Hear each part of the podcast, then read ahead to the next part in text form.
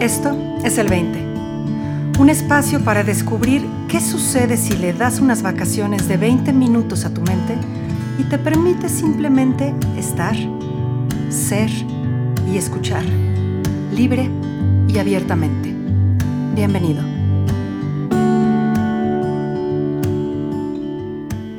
Muy buenos, normalmente digo días, tardes o noches, dependiendo de dónde estén, pero hoy hoy depende de dónde estoy yo y hoy son buenas noches por diferentes razones. Y una de esas razones es que mi invitado del día de hoy eh, tiene esta, esta capacidad de aparecerse en las noches por alguna razón.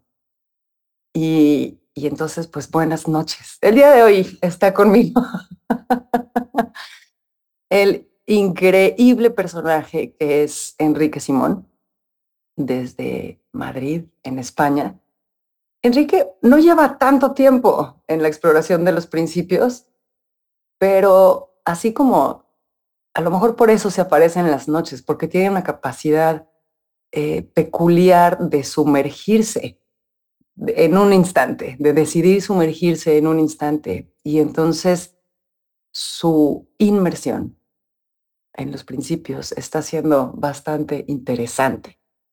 Y el día de hoy está aquí para explorar con nosotros un 20. Enrique, bienvenido. Bien hallada. ¿Cómo estás? Bien, muy bien. Qué bueno, me da mucho gusto. Enrique, ¿qué 20 vamos a explorar el día de hoy? Me siento Papá Noel. Quiero decir, eh, no, pero habíamos hablado de un... Eh, ah, desde hace se me revela cada vez. Es por mi trabajo. Soy actor y, ah, bueno, eh, hago que me identifiquen como actor, porque no soy actor, soy un tipo que anda por ahí. Y, pero sí, y hace más cosas, pero el proceso creativo es así de potente, ¿no? Y como te tienen que poner una identidad, esa identidad que pongo es actor. Está bien, porque soy más actor que nunca, eso también es verdad.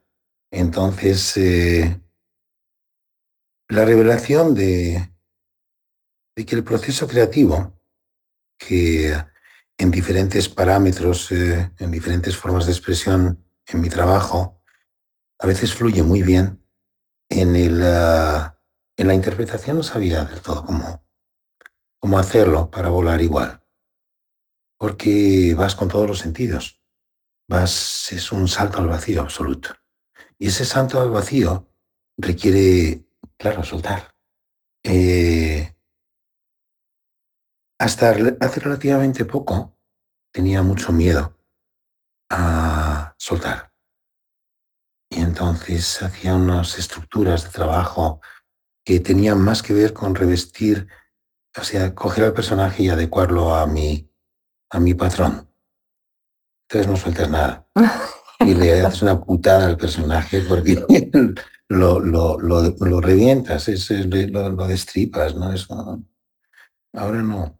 Ahora dejas que la incógnita surja ahí también, no solamente en la vida. Y eso, ahora estábamos hablando del orden y de cómo el orden eh, una cosa llama a otra, ¿no? Entonces, si tú en un sumando eh, haces tal, en el otro eh, producto hay ya una respuesta diferente.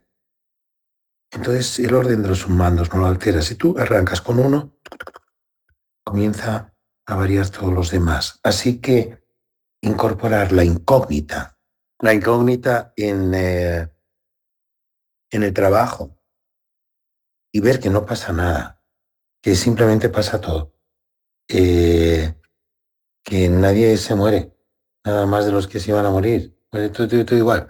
Entonces, pero que tú estás mejor. También la traslado de repente a mi vida y la traslado a un montón de elementos. Te juro que no sé lo que fue antes. Si comenzar a trabajar con la revelación de la incógnita en mi trabajo y sostenerla, no tener la solución, o trabajar con ella en mi vida. pero las dos van en paralelo. Y me siento un privilegiado, porque ahora sí estoy en proceso creativo. Y ese proceso creativo ya no tiene ninguna diferencia entre el proceso creativo de actor, de tipo que modela y que hace escultura, y la amo. De hecho, siempre he dicho que la escultura es mi amante, ¿no? Eh, porque estoy ahí, escondidas, ¿no? Y estoy, es, una vez en eh, Nueva York con eh, Strasberg, estaba modelando en una clase, ¿no? en unas escenas y tal. Y yo estaba al lado suyo modelando una pieza con pera, ¿no? Y él me miraba de reojo y seguía, yo a lo mío. Y de repente me da un codazo y me dice, ¿y por qué no haces eso ahí en escena? Mm. ¿Por qué no, no? O sea, no hace falta que elaboremos todo permanentemente, no solamente no hace falta, sino que hace falta que no lo elaboremos. Hace falta que nos relajemos, relaja el culo. De una vez, hombre, por favor. ¿Sabes? Entonces, ve para adelante ya. Lo otro no es ir para adelante. Lo otro es remar sin quitar la cuerda. ¿Sabes? De, sin, quitar la amarra. Es, eh, te juro, hace poco tiempo que quité la amarra. Y llevo toda mi puta vida remando. Y ahora, en estos tres palmos, es como, ¡hostia! ya está. No sé si me he expresado bien. No, completamente, completamente. Es que, fíjate, Enrique, que hay, hay dos cosas muy importantes que reconocer en lo que estás diciendo. La primera, en el proceso creativo, la certeza mata. Sí, absolutamente. ¿Estamos de acuerdo? Absolutamente, absolutamente. Porque es completamente limitativa, no permite. Es, es, es contradictoria. O sea, ¿y cómo vas a abrir una puerta cerrándola? O sea, no puedes, estás encerrado. O sea, date cuenta, no sé si lo dijiste tú o lo dijo no sé qué, o un filósofo, ¿no? De los, ya tengo un revolutum, pero mientras no te des cuenta que la puerta abre para el otro lado, intentes, siempre que intentes abrirla hacia ese lado, estás encerrado. No vas a ir más allá. Entonces, la vida es lo mismo, es exactamente lo mismo. Y a eso voy, esa es la segunda parte que quería resaltar porque la vida es un proceso creativo. Absolutamente. Aquí, en esta charla que estamos teniendo, mm, mm, quienes estéis escuchando no sabéis la cantidad de cosas que están sucediendo aquí. Y a la vez, nosotros tampoco sabemos lo que está sucediendo ahí. Pero algo está sucediendo y algo estamos en conexión, compartiendo. O sea, no hace falta que sepamos todo. Hace falta que relajemos para que podamos percibir y sentir lo que toca percibir y sentir, y ya está, entonces ya estás ocupando tu lugar y ya estás haciendo tu papel. Es sencillo, ¿verdad? 63 años para llegar aquí. Pero es sencillo, ¿no? Una vez que lo haces, te das cuenta de que es lo más simple del mundo. Y no solamente eso, sino que además te das cuenta, digo, gracias 63 primaveras no me arrepiento de ninguna porque han sido todas valiosísimas para llegar aquí, gracias a cada uno de los trastazos que me he llevado, cada uno de los tsunamis, cada uno de los dientes que he perdido, cada una de las ideas que... Todo, todo gracias a todo, gracias a todo. Y gracias a... Gracias a eso que, que une todo y que no se ve. Y es que todo eso es lo que al final del día un buen día o una buena noche te permite soltar. El amor. El amor. El amor. Es que la gente dice amor y quiere decir eh, poseer, quiere decir guerra y quiere decir, no, no, o sea, amar es un arte cuando lo traducimos a este ejercicio humano. Eh, cuando nos trascendemos a nosotros. No sé, el amor tiene muchas claves. Pero es el arte de lo desconocido, por definición. Absolutamente. No puedes definir, o sea, lo que dices, ¿no? Hablamos de amor y estamos queriendo decir controlar, definir, delimitar. Eso no tiene, no tiene nada que ver con lo que es el amor. el amor es la incógnita absoluta, es el desconocido absoluto, es vivir con esa puerta abierta. Es el, es el siempre, es el infinito, es el aquí y ahora, es el nada. Es el nada. Es el, eh, es el amor. Es el amor. Lo que pasa es que hay que tener un arte, porque claro, de vez en cuando, cuando uno, eh, a mí me, me, sentó muy bien cuando eh, perdí todo una vez y lo que no perdí lo metí en una nave. Y entonces cuando lo metí en una nave me robaron la nave. ah, me preguntan, ¿tú el apego cómo, te lo, cómo lo llevas? Digo, pues mira, me lo he tenido que trabajar así como fuerte, ¿no? Eh, me han ayudado mucho, ¿no? Porque no es que lo haya tirado yo, sino que me lo mangaron todo. Pero cuando tienes unos ciertos apegos eh, a ciertas, eh, ciertos elementos que resultan satisfactorios o pueden resultar, lo sientes, lo sientes así, lo percibes así, a veces te puedes apegar a ella. Y no, no, no, no, no, no, no, para, para, para, para, para. No es cuestión de eso. No, no, no. Ahora toca eso. Pero en el minuto siguiente de repente puede tocar lo contrario. Y forma parte de lo mismo. Amar el dolor, amar la pérdida, amar el duelo, duelo, dolor. No, el amor abarca mucho más, mucho más. El amor en vez de hacerme Enrique, me hace humano. Y en vez de hacerme humano, me hace ser. Y entonces ya no soy solamente humano. Soy todo, soy Dios. O sea, nada. ¿Me explico? Ok, híjole, hay, hay muchísimas, muchísimas hebras de las que me gustaría poder jalar y seguir, y seguir explorando, pero como nada más tenemos 20 minutos, estás diciendo que el soltar, que es el amor, que es la nada, es un arte. ¿Qué implica un arte.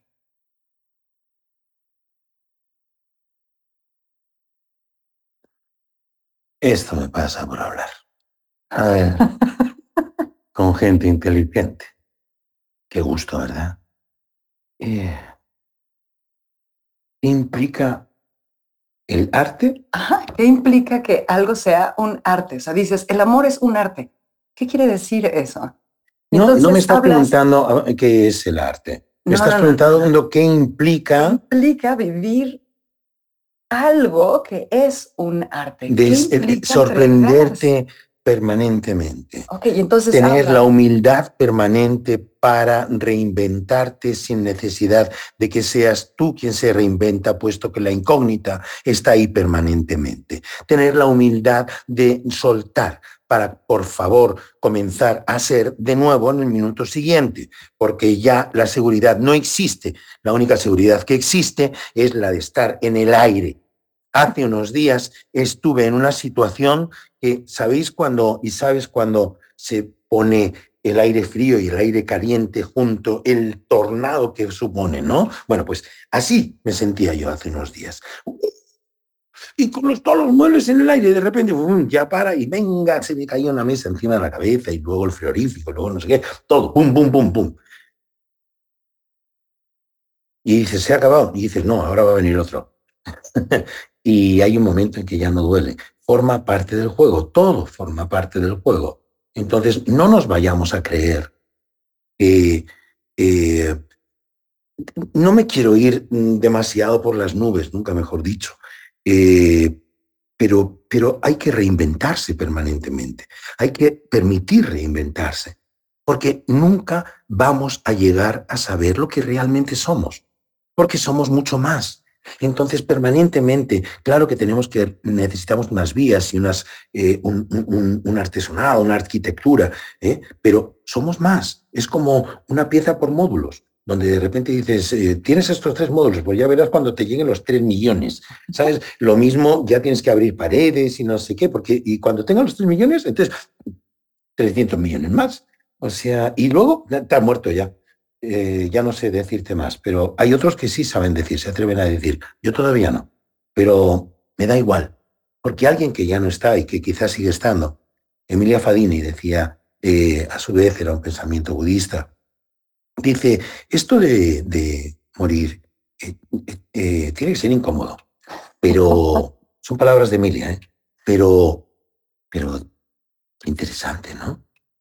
Yo tengo muchas ganas de experimentarlo.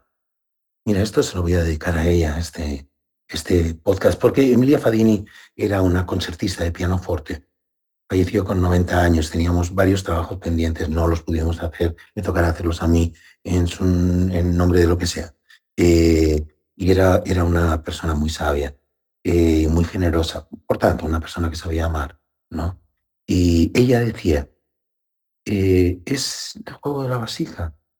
La única diferencia, hay aire de la vasija, dentro de la vasija y está la vasija. Y cuando se rompe, el aire de fuera y el aire de dentro se juntan. Sigue siendo lo mismo. no hay vasija, es lo único. No hay vasija. Fíjate, Enrique, que em, yo tengo una imagen constante en mi ser, no sé si decirte en mi mente, ¿no? Y no sé de dónde salió, no sé si salió de un sueño o de algún cortometraje o de algún algo. Y es esta imagen de, ir cayendo por una madriguera de un conejo. Y la caída dura tanto tiempo que en algún momento dejo de gritar. Porque pues ya, ya deja de asustar el, ir cayendo, ¿no? Y entonces te puedes relajar en esta caída libre hasta que de repente te imaginas otra vez que se va a detener esa caída con algo y entonces hace sentido volver a, asustarse y volver a gritar hasta que te cansas de gritar y hasta que te vuelves a acordar. Y esto sucede. Entonces, la posibilidad de ver que el caer, el vivir en caída libre, es realmente lo que está sucediendo. Yo tengo un maestro que dice, el, el soltar, el soltar es todo un proceso necesario hasta que te das cuenta de que no era necesario. Porque no has estado aferrado a nada, porque no hay nada a que aferrarse. Es la ilusión de ese, de ese apego, la ilusión de ese aferre. Pero relájate. Estás cayendo y de repente alguien en la vida te va a decir, pero traes un paracaídas. Y de repente un día te vas a dar cuenta de que no hay paracaídas, pero después te vas a dar cuenta de que no hay piso. Por tanto, no estás cayendo. Por, tanto, no estás cayendo. Estás... Eh, ¿Cuál es la diferencia entre caer y volar? Exacto. Entonces, que, estamos hay, una, hay una sensación de estar siendo sostenido, de estar siendo apoyado, de estar siendo acompañado. La sensación es la del vértigo, pero no por la caída, sino porque de repente, eh, cuando no tienes el suelo bajo tus pies, eh, a veces puedes pensar y temer que no tienes un, lugar donde aferrarte y, y tengo una buena noticia y una mala noticia para ti, que es verdad, es la buena noticia, y que es verdad, es la mala noticia. Eh, pon primero la mala adelante, porque, porque claro, cuando sueltas, entonces eh, pierdes la seguridad, la vulnerabilidad sale a flote y entonces, eh, pero una vez que sueltas, te das cuenta que no era eso, que hay más. Pero a mí la idea de caer como pesadilla, como no, no, creo que mm, puedes tener. Yo fíjate que ahora me estoy acordando de un sueño que era lo contrario. Estaba en un ascensor y el ascensor de repente comenzaba a subir y cuando llegaba al último piso, ¡pac! seguía arriba. Y decía, hostia, hostia, hostia, es un poco lo mismo, ¿sabes? Eh, es lo mismo, pero vaya, suelta el ascensor, suéltalo todo. O sea, vamos a estamos aquí, si estamos ingrávidos. O sea, nos olvidamos que estamos en una bolita que viaja de 350.000 kilómetros por hora y no se nos mueve el pelo. Eh, sea, y construimos casitas encima de la bolita y no, bueno, se caen y esas cosas, pero vamos, no, no, o sea, chicos, ¿dónde estamos? Si no lo sabemos, somos una célula de algo que va más allá. Por favor, escuchemos un poco más, escuchemos, escuchemos. Y entonces, el proceso creativo es un proceso creador que cuando se hace desde la incógnita, se convierte en una colaboración con el todo, en vez de un deber desde el intelecto. Y entonces te vuelves un escriba. Y entonces te vuelves un escriba. Porque lo único que haces es eh, meter la mano en el saco y tan siquiera, o sea, meter una mano en el enchufe y la otra la dejas en el vacío y al otro lado de tus dedos surge algo. Ahora estoy retomando un guion que eh, comencé, que, que cuando, cuando lo acabé el tratamiento en el 95, estuve un año documentándome y escribiendo. Cuando acabé, te lo juro, fue así. Puse fin y dije, gracias. absolutamente emocionado. Y luego comienza a suceder. Y ahora lo comienzo, lo retomo. Que ahí viene otra historia que no toca ahora porque 19.57, señores, ¿qué es el tiempo? Enrique, fascinante. Me quedo con ganas de más, pero, pero bueno, pues seguimos cayendo. Así que seguiremos explorando. Seguimos volando más bien. En esta, en estas posibilidades que este 20 ha traído, ¿cuál sería la invitación que le harías a las personas que nos están escuchando en su vida? Que solamente es un cuento budista también, que llegan unos borrachos eh, y dicen, vamos al otro lado del, lago y se tiran eh, eh, remando toda la noche y ya de madrugada se dan cuenta que no se han movido al sitio porque no han soltado la amarra. que soltemos la amarra. Que luego viene el remar o no remar. Pero que solamente el hecho de soltar la amarra da un vértigo tan bonito. Y el resto viene solo. El resto es creativo, pura creación.